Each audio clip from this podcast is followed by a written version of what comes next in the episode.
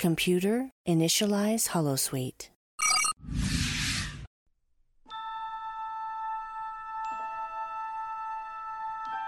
Space. The final frontier. Let's see what's out there. There are a million things in this universe you can have, and there are a million things you can't have. It's no fun facing that, but that's the way things are. You can deny me all you want, but you cannot deny Ben Sisko exists. Dismissed. Let's start with expression four. Get out. Hello, welcome to her first trek. It's nice to have you here again. I'm Katie. Oh my gosh, these intros are just getting worse. I don't know because normally when you see people, you're like, "Hey, nice to see you again," but I can't see you. You can't see me. Well, imagine there's a, like a crowd of listeners watching and listening. What up, fan base? There we go. Can I get a whoop whoop? We should get a whoop whoop. whoop whoop. Thank you. Welcome to a brand new episode of Her First Trek, a Star Trek review podcast. I am Kyle, and that lovely female voice you just heard is my wife, Katie. Uh, Katie is the Trek virgin. As we uh, came into the show, she'd watched a few of the newer stuff, but hadn't seen any of the old legacy shows. So we're looking at TOS, TNG, DS9, and Voyager on this show before getting to the movies. And probably do Enterprise, which you have seen. And we'll hit all the other shows as well, I think. All of Trek. A comprehensive journey through the world of Trek. This is episode 21, Kate, and I feel like this is a milestone because we've hit 20. We're now an official, established podcast. Been going for almost a year, so that's exciting. Wow. Yeah, only a few months short. We launched on New Year's Day. Um, Oh, did we? Of this year, yeah. So at this point, full Trekkie? Well, I mean, my honeymoon is basically going to a convention. Yes. So, yes. Well, unofficial honeymoon. We're going to have a proper, actual sunny honeymoon next year. a sunny moon. Sunny moon. Uh, yes, Destination Star Trek is going to be our, I guess, little trip of this year. COVID has uh, caused all sorts, but we have a nice hotel booked, no kids, just us and Cosplay. and cosplay. Are we cosplaying? yeah. Don't we need to be on it now? Like the proper pros started like last year. I'm not going to like build on prosthetic lobes, but I'll wear an outfit, you know? I have thought about just ordering a uniform. Yeah. They look better in the pictures, like on the website, than they do in person, though. I think. Mm. Also, we've got to think about the parties in the night. They've got the Niners, which is the baseball one, so I have to get a baseball outfit together. And then we need to do something for the Captain Proton themed party as well. I'm assuming both these things are cosplay. I'm going to feel really silly if we show up in cosplay I am for it. honestly infamous for being that person that takes fancy dress to the next level and then regrets it. well, you and I have never really done fancy dress together. No, we haven't. But on one occasion, I went to a Bollywood themed party. So I, you know, had um, a friend of the family who had a bunch of really, really beautiful, like, saris and all this stuff. I went in full Bollywood. And everyone else just had like a little paisley sticker in the middle of their forehead and were Oh, just wow. looking really chic otherwise. And I was just bashing around in my sari. But if they were giving out awards for best outfit, would you have won? Oh, by a mile. There we go. but I stuck out like a sore thumb. And then another time, the theme of the party was happy. So I wore like Right. a bright yellow dress, had loads of glitter on my face and pigtails, and I was really smiley. Everyone else was wearing ball gowns. What? Why? Honestly, I had to go home and get changed. I was mortified. What into the ball gown you just had in your wardrobe? No, in my car. You know my car is a closet yeah. of truth. Yeah. no, I went home and got changed and came back because I felt like a right dick. Okay, well, I'm a little wary now about what's going to happen on these. Yeah, two don't don't be guided by me. So maybe we'll talk about DST on some upcoming Blast Shield episodes, uh, which are going. Uh, please check out that show, by the way, Blast Shield, a Star Trek Lower Decks podcast. We have a lot of listeners who listen to both shows. That is mine and Katie's show for Holosuite Media, where we exclusively talk about Star Trek Lower Decks and the new episodes that are dropping. We have a brand new episode actually coming out this week to discuss the eighth episode of Lower Decks' second season. But Katie, we are here today to talk about two old episodes, classic episodes of Star Trek. One actually is a classic that we'll be discussing, and that is Star Trek Deep Space Nine's Duet. And the other one is, I feel like it's a classic for different reasons, and that's TNG's Heart of Glory. So we'll be talking about both of those uh, in a very short few minutes. Before that, I need to direct you all to our social medias, which I'm barely using right now. the Instagram has fallen behind. The Twitter gets the occasional tweet, and the Facebook is it even active? But please follow us on all those platforms if I haven't sold them well enough for you at her first trek. I am also on the Twitter at Kyle Thomas West. Why did you call it the Twitter? The Twitter. You don't call it the Twitter? No, it makes it sound like you don't understand it. Like if I called it the Twitter, it'd be like, okay, bless her. Well, I am middle aged now, so No, you're not. I'm 35. If they say That's not middle-aged. people hope to hit 70, Yeah, I know. I'm literally middle aged. Okay, technically, but I think middle age is older than that. Not for me. well, no. To be honest, it's pretty ambitious me stating 35 is middle aged. know, right? Because I'm reasonably sure I hit middle aged like 12 years ago. Christ. I'm in the twilight years now. Could you have told me that before you got married? Before we're married? no. I need to lock you down. Tie me down. Tie you down. That's right. What is it you want? To plead. You waste your time. Their actions threaten the Alliance. They disobeyed and must be punished. Yes, they must be punished, but not executed with dishonor. Why do you care? What burns in their eyes fires my soul. I hear their words, and I see it all as it was. Part of me longs for that time. It's bred in the bone. We all do. Then send them to a planet in the Holly system, where they can meet death on their feet, with a weapon in their hands, not tied and helpless. When one of us dies that way, it diminishes us all. Yes, Brother, I feel as you. I too wish they could fly free, but I have no choice. sir. We await the transfer. So it's been a long road getting from there to here, We use that a lot. but we finally got to see Klingons on TNG. I don't think we've seen them until the episode Heart of Glory, which we're going to chat about now. And Vaughn Armstrong, otherwise known as Admiral Forrest to me from Enterprise, he's played loads of characters, but uh, he played the main Klingon in this. Would have been a young man, actually. I think about Admiral Forrest being like, you know, grey head and stuff, but this was like 20 years before. So he would have been a young man under that makeup. And in this episode, essentially, Worf befriends three Klingons who they saved from a ship, but turns out those Klingons had actually taken over the ship anyway, and were on the run from the Empire because they still had the bloodlust of Klingons and didn't want to be part of an empire now that was at peace with the Federation and Alliance. Which I think this could be the first time we've heard any mention that the Klingons and the Feds are at peace with each other. Uh, to the point where the Klingons had a Federation symbol behind them on the view screen. I thought that was weird Yeah. because I don't think I think that implies that like the Klingons are part of the. Federation, which they're not. And then this all turns bad anyway, and Worf eventually has to kill his friend, who smashes through the glass in engineering, and then he gets an honourable death, and that's about it. And it was like Worf's first dealings with the Klingons in quite some time, I think, and they liked him. I think they only liked him because he was a Klingon, though, and they could see that he might be able to advance their needs. Now you've had Klingon episodes of like Enterprise you've seen before and things like that, uh, Discovery. So you've had Klingon episodes before, but this was your first one, I guess, proper one during all of our her first Trek uh, sort of viewings. So how did you find your first Klingon episode? It was interesting. I had more of an appreciation for Worf, which I haven't really had before. It's taken a long time to get Worf an episode, isn't it? But you would think he would be naturally one of the more interesting characters on the bridge. I think Hmm. Makeup in this episode in particular, slightly different. Yeah, w- but it was struggling with the HD restoration. Yeah, that guy's nose was coming off. Yeah, you could you could see. I've seen it on Worf a couple of times, but you can see Worf's ridges where they join his temples. But you know, this is this wasn't designed to be seen in HD, so I forgive him for that. I actually really quite enjoyed this episode. Given that at one point they're holding each other's eyes open and screaming at the ceiling, like growling, little Klingon growlers. I actually thought it was. Uh, it felt quite serious an episode. Like I kind of felt sorry for these Klingons who wanted to be warriors and they just felt that their species had changed and uh, actually Star Trek 6 plays on this a little bit where the idea of the Klingons and the Federation being friends suddenly becomes a problem. It's the same as like the Russians and the Americans. How people who were your enemies are now you have Oh, to be right, nice to. And so for the Klingons, suddenly they weren't having combat like they were before because they're suddenly friends with the Federation. They, they Mm. can't attack little worlds along the border because there's a Federation world, you know. So I kind of I kind of got Admiral Forrest's perspective on it all. The boots they were wearing were cringeworthy though. I didn't notice. Yeah, they they were really bad. It kind of looked like they were wearing like Klingon UGG boots Oh to me. dear.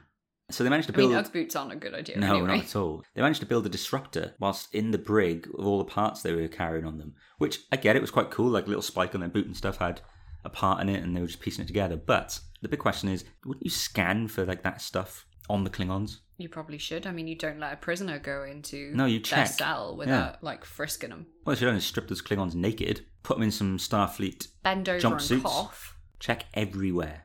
Now, so you were saying before you've seen a lot of Criminal Minds, so that's how your mind works. I've seen a lot of prison shows and like border control shows, so I know how to frisk someone. Oh, wow, okay. I'm uh, looking forward to putting this into practice, if you know what I mean. What are you hiding? Try and find out. Please don't. I'm not going to do Don't that. frisk me. That scene actually when they broke out of the brig. So we had that one officer who, with his back turned, without looking in the room, realised that they'd brought down the force field. So very intuitive.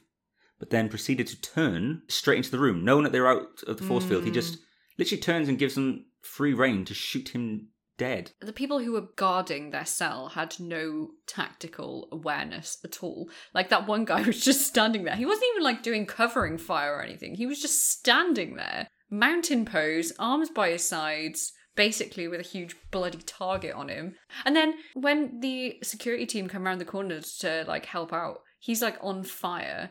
And Natasha, rather than continuing to attack the Klingons, just goes to check his pulse. And I'm like, love, he is smoking. He's Yeah. not alive. Yeah, that guy actually did a really good job on the first Klingon. Remember, like the Klingon fires and he ducks down, like an energy beam move, which moves at whatever the speed is. He ducks the energy beam, takes out that Klingon, like some bloody master of tactical warfare thing going But that on. was his only maneuver. But yeah, and then when the other one comes out, he's like you say, he just stood there.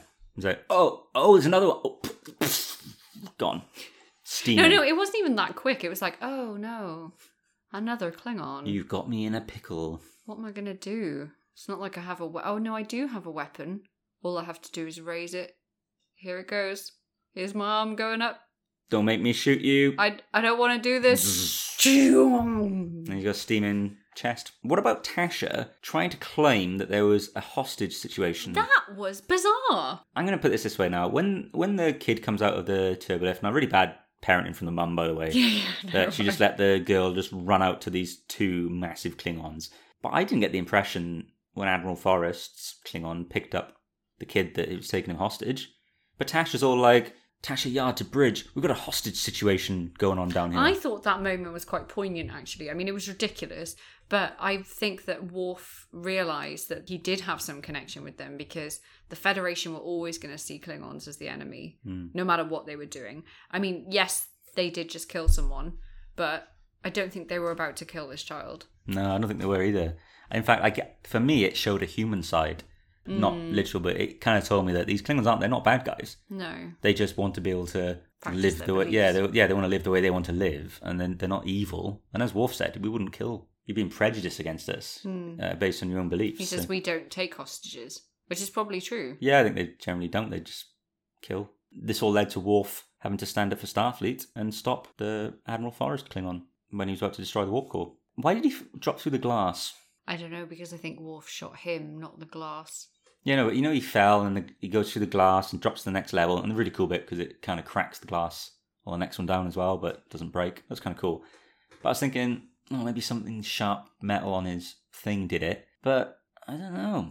It would make me wary of walking on that glass once it's repaired. I'm thinking if it can drop that easily, I reckon Klingons are like way denser than humans. the death was rough, wasn't it as well? No, because he fell through, then readjusted himself as the glass. The camera was underneath the glass, and he fell, and then like moved his arm out from under his body, and then he was like, "Oh yeah, I'm dead." Yeah, but he was still technically alive. Worf rolled him over, then held his eyes open as he was dying. Okay, And that was stressful. I felt stressed for him. I know. because I know they want them to see death. But I guess it's because what you're gonna your instinct is that you're gonna close your eyes to die or something. I don't know. But it was rough. I know what I'm going to do. I'm going to make death even more horrific by forcing you to keep your eyes open. Well, Picard said in the earlier scene that he understood that part of the thing. He's like, I can understand looking into the eyes of the person as they die, but he's like, the the shouting though, I don't get it. Yeah, no, I don't get any of it. I think it more was barking rather than shouting. Like Worf just starts barking at the, the devil or the god, whoever it was he's going to. This was quite a decent fair one for me. I enjoyed it. You you like it? It was okay. I feel like I'm more connected to Worf. Apart from that, I didn't really do anything else for me. Apart from open up Worf a bit as a character. I think that's what these standalone shows are like, though. Worf gets much better, though. Because you've had a low opinion of Worf in previous episodes. Yeah, because I'm just not really like it. He hasn't Doesn't done- he really, hasn't done anything. No, I don't really see the point of him because sometimes he's just not there and I don't notice. Sorry, that sounds Just horrible. there, this big six foot something Klingon, and I don't even see him. What are you looking for? Answers. Found any yet? Marritza says, I don't care about the truth, that all I want is vengeance. Are you worried that maybe he's right? All I want is to see him punished. Even if he is just a file clerk. That's just it. I don't want him to be just a file clerk.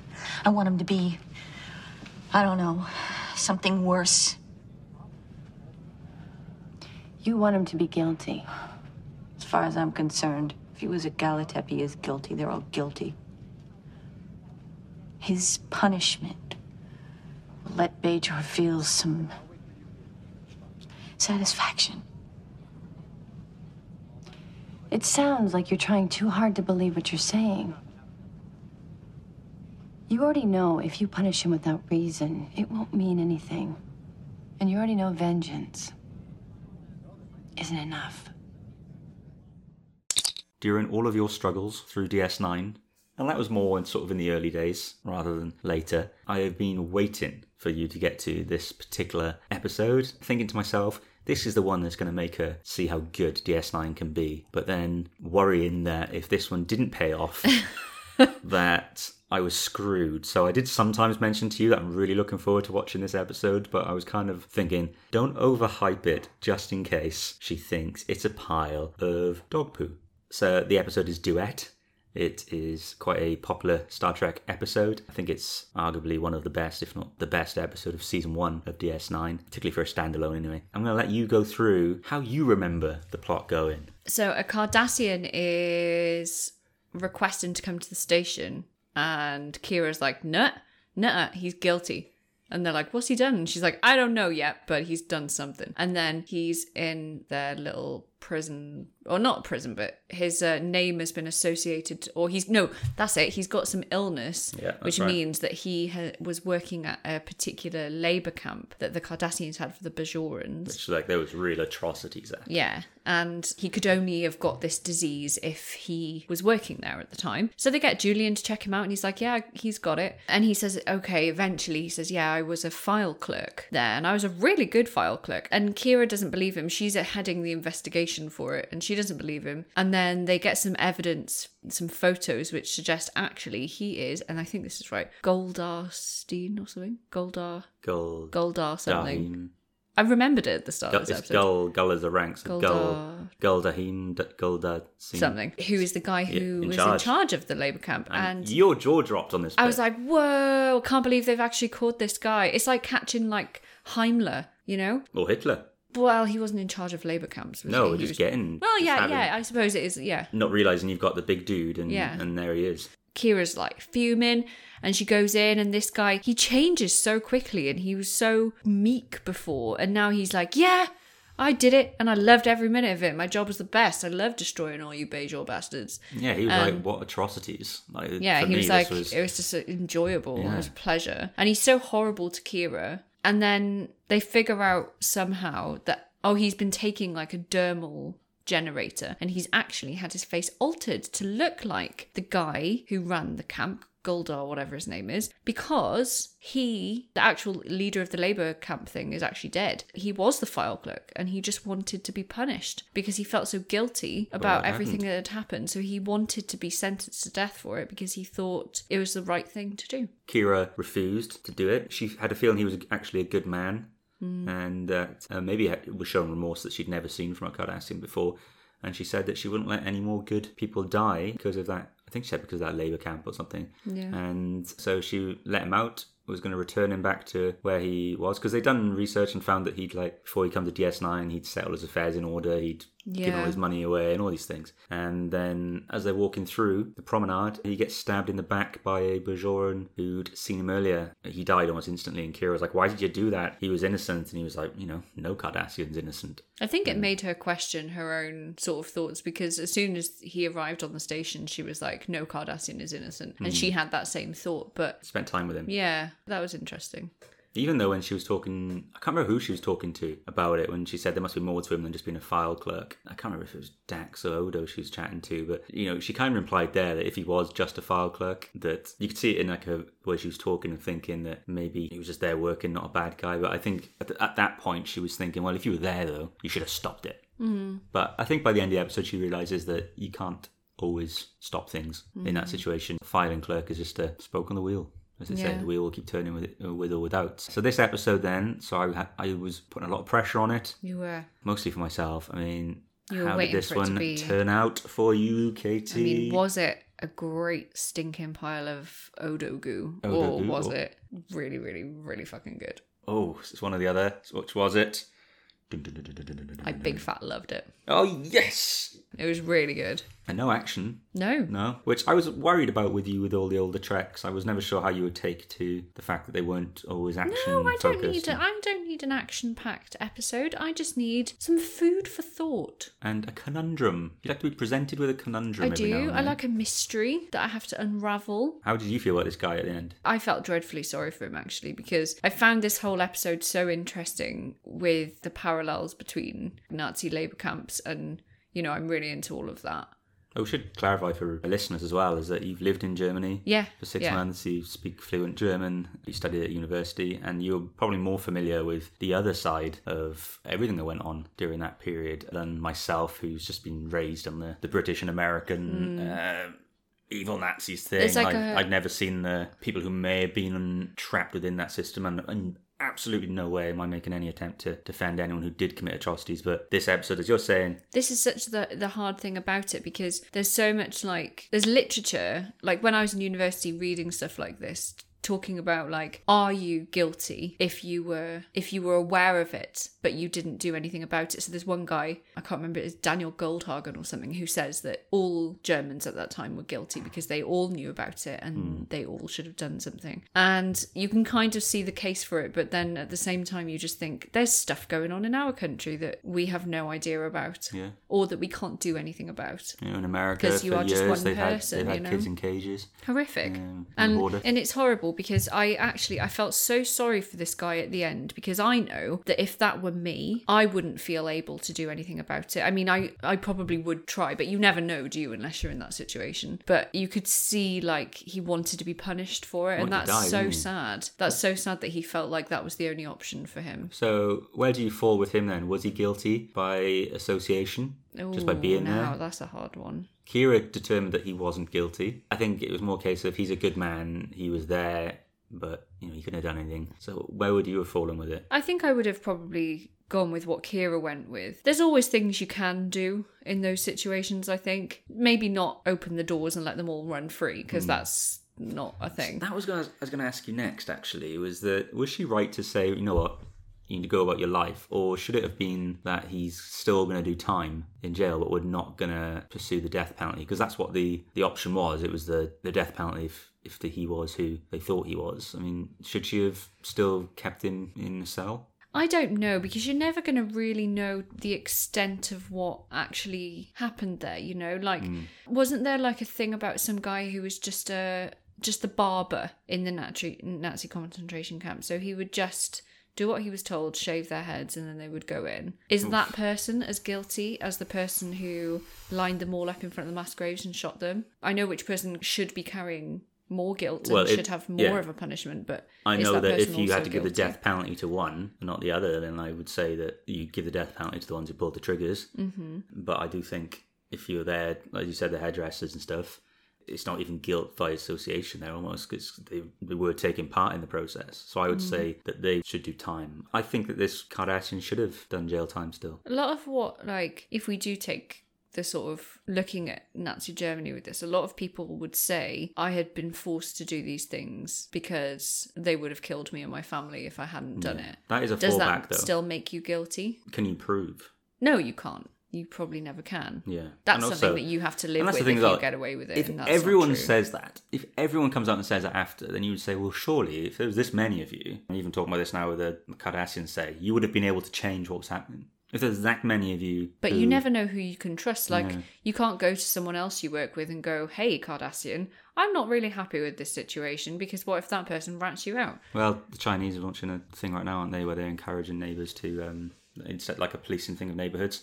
So it's uh, it's neighbours police neighbours basically. So Oh, I haven't heard about that. yeah, similar thing I was reading about recently. So I got some stories to some people around here. do you think the Bajoran government would have been happy that Kira was giving him a pass? Probably not. But Uh, they would have wanted justice. Yeah, just like that guy who stabbed him, though. He didn't care. They see Yeah. that he's a Cardassian. Just like a lot of the older generation here, they hear, like my granddad used to say when he found out I was learning German in high school, he was appalled. Wow. He said if, if it wasn't for people like me, the whole country would be speaking German, and you're doing it, like, willingly. Oh wow. And I was like, well, not really. It's part of the curriculum, but I can't, I can't really choose. But I loved Yeah. it. I loved learning German. Loved German Yeah. people. Love Germany. You always talk fondly of, of Germany as well. It's the best place ever. I love it. This was a big episode for Kira. Her most well, she had one recently actually that was slower and made her have to rethink things with that guy on that Yeah, moon. yeah, where we've she seen a burned lot his house down. Kira. I got to say, I think at this moment in time, after this episode and ones we've had recently in the second half of this season, I think Kira is my favorite character on the show right now.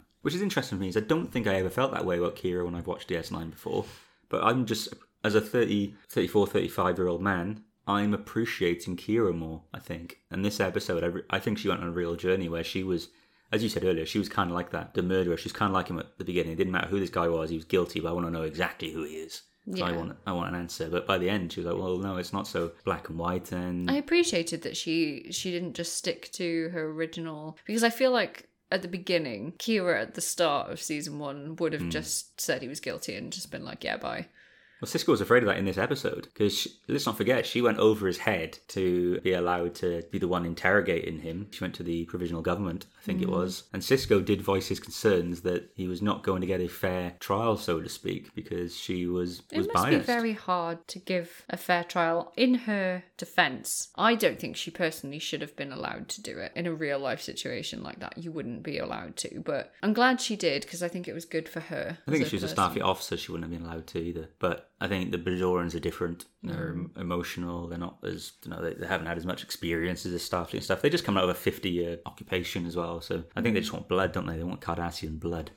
Uh, Yeah, really, not surprising, really. yeah, this was a really good episode, I thought. The ending, actually, let's talk about that before we wrap this one up. I mean, he's finally been let go, which I don't think he was even happy about, really. No, he wasn't.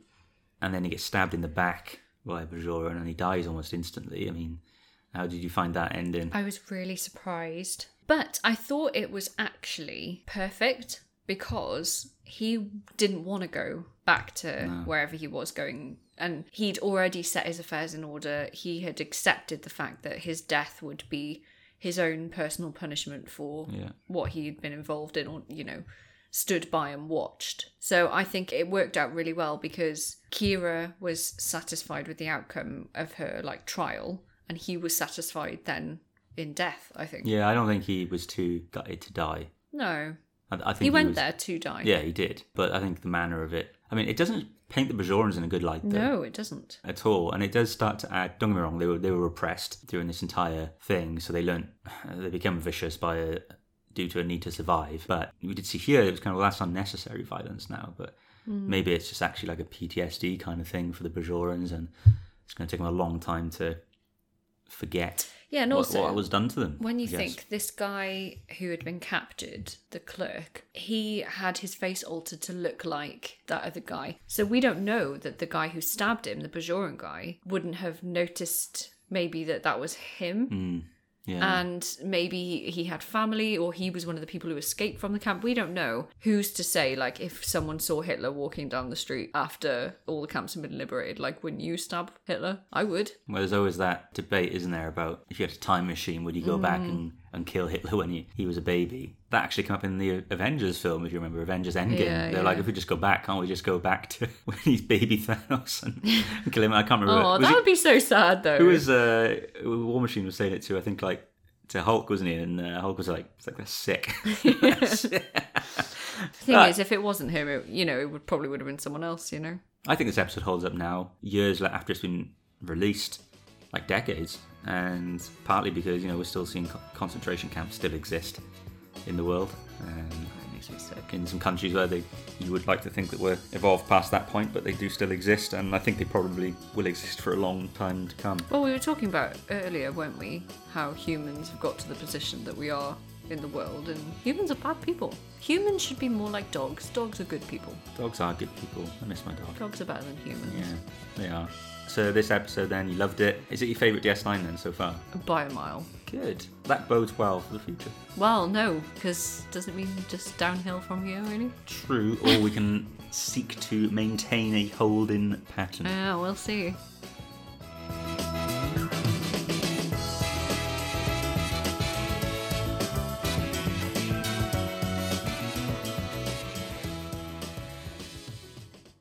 I also have a question for you. Do you ever go through the edits and hear me go, hello? No. When do you do that? I do it, you know, whenever you like go out of the room to like check on the kids. Oh, I always whisper something into the microphone, but just, just to like freak you out while you're editing it. This show is brought to you by Holosuite Media. Computer, list other available Holosuite Media programs.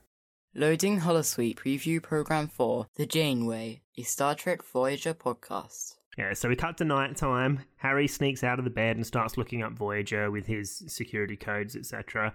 Um, again, should be in underwear, but Computer, show me Tom Paris. No, I'm just kidding. show me his location right now. Oh, he's 450 meters away. hey. Oh my gosh, it was Grindr. That's. He's like, I have to go to a hookup, Livy. I have to go to Bear. I have to. He found, he found him on, Tom and on Harry Space on Star Trek Grindr, and he's like, it's Space Grindr. Loading Holosuite Preview Program 4 Beyond Farpoint, a Star Trek The Next Generation podcast. and Card's the other character trying to solve the mystery. So he leaves for that reason alone. It could be, and it could really be any character. Any one of, of the main cast members could have gone with Data and been there with Data several days later trying to solve what happened to the Enterprise. It's, it, it, it's very, very much a kind of a, a plot reason and nothing more, I think. Yeah, um, I kind of wish Data had stayed on the ship actually, because I would like to have seen him regress to a pocket calculator. Computer, deactivate Holosuite.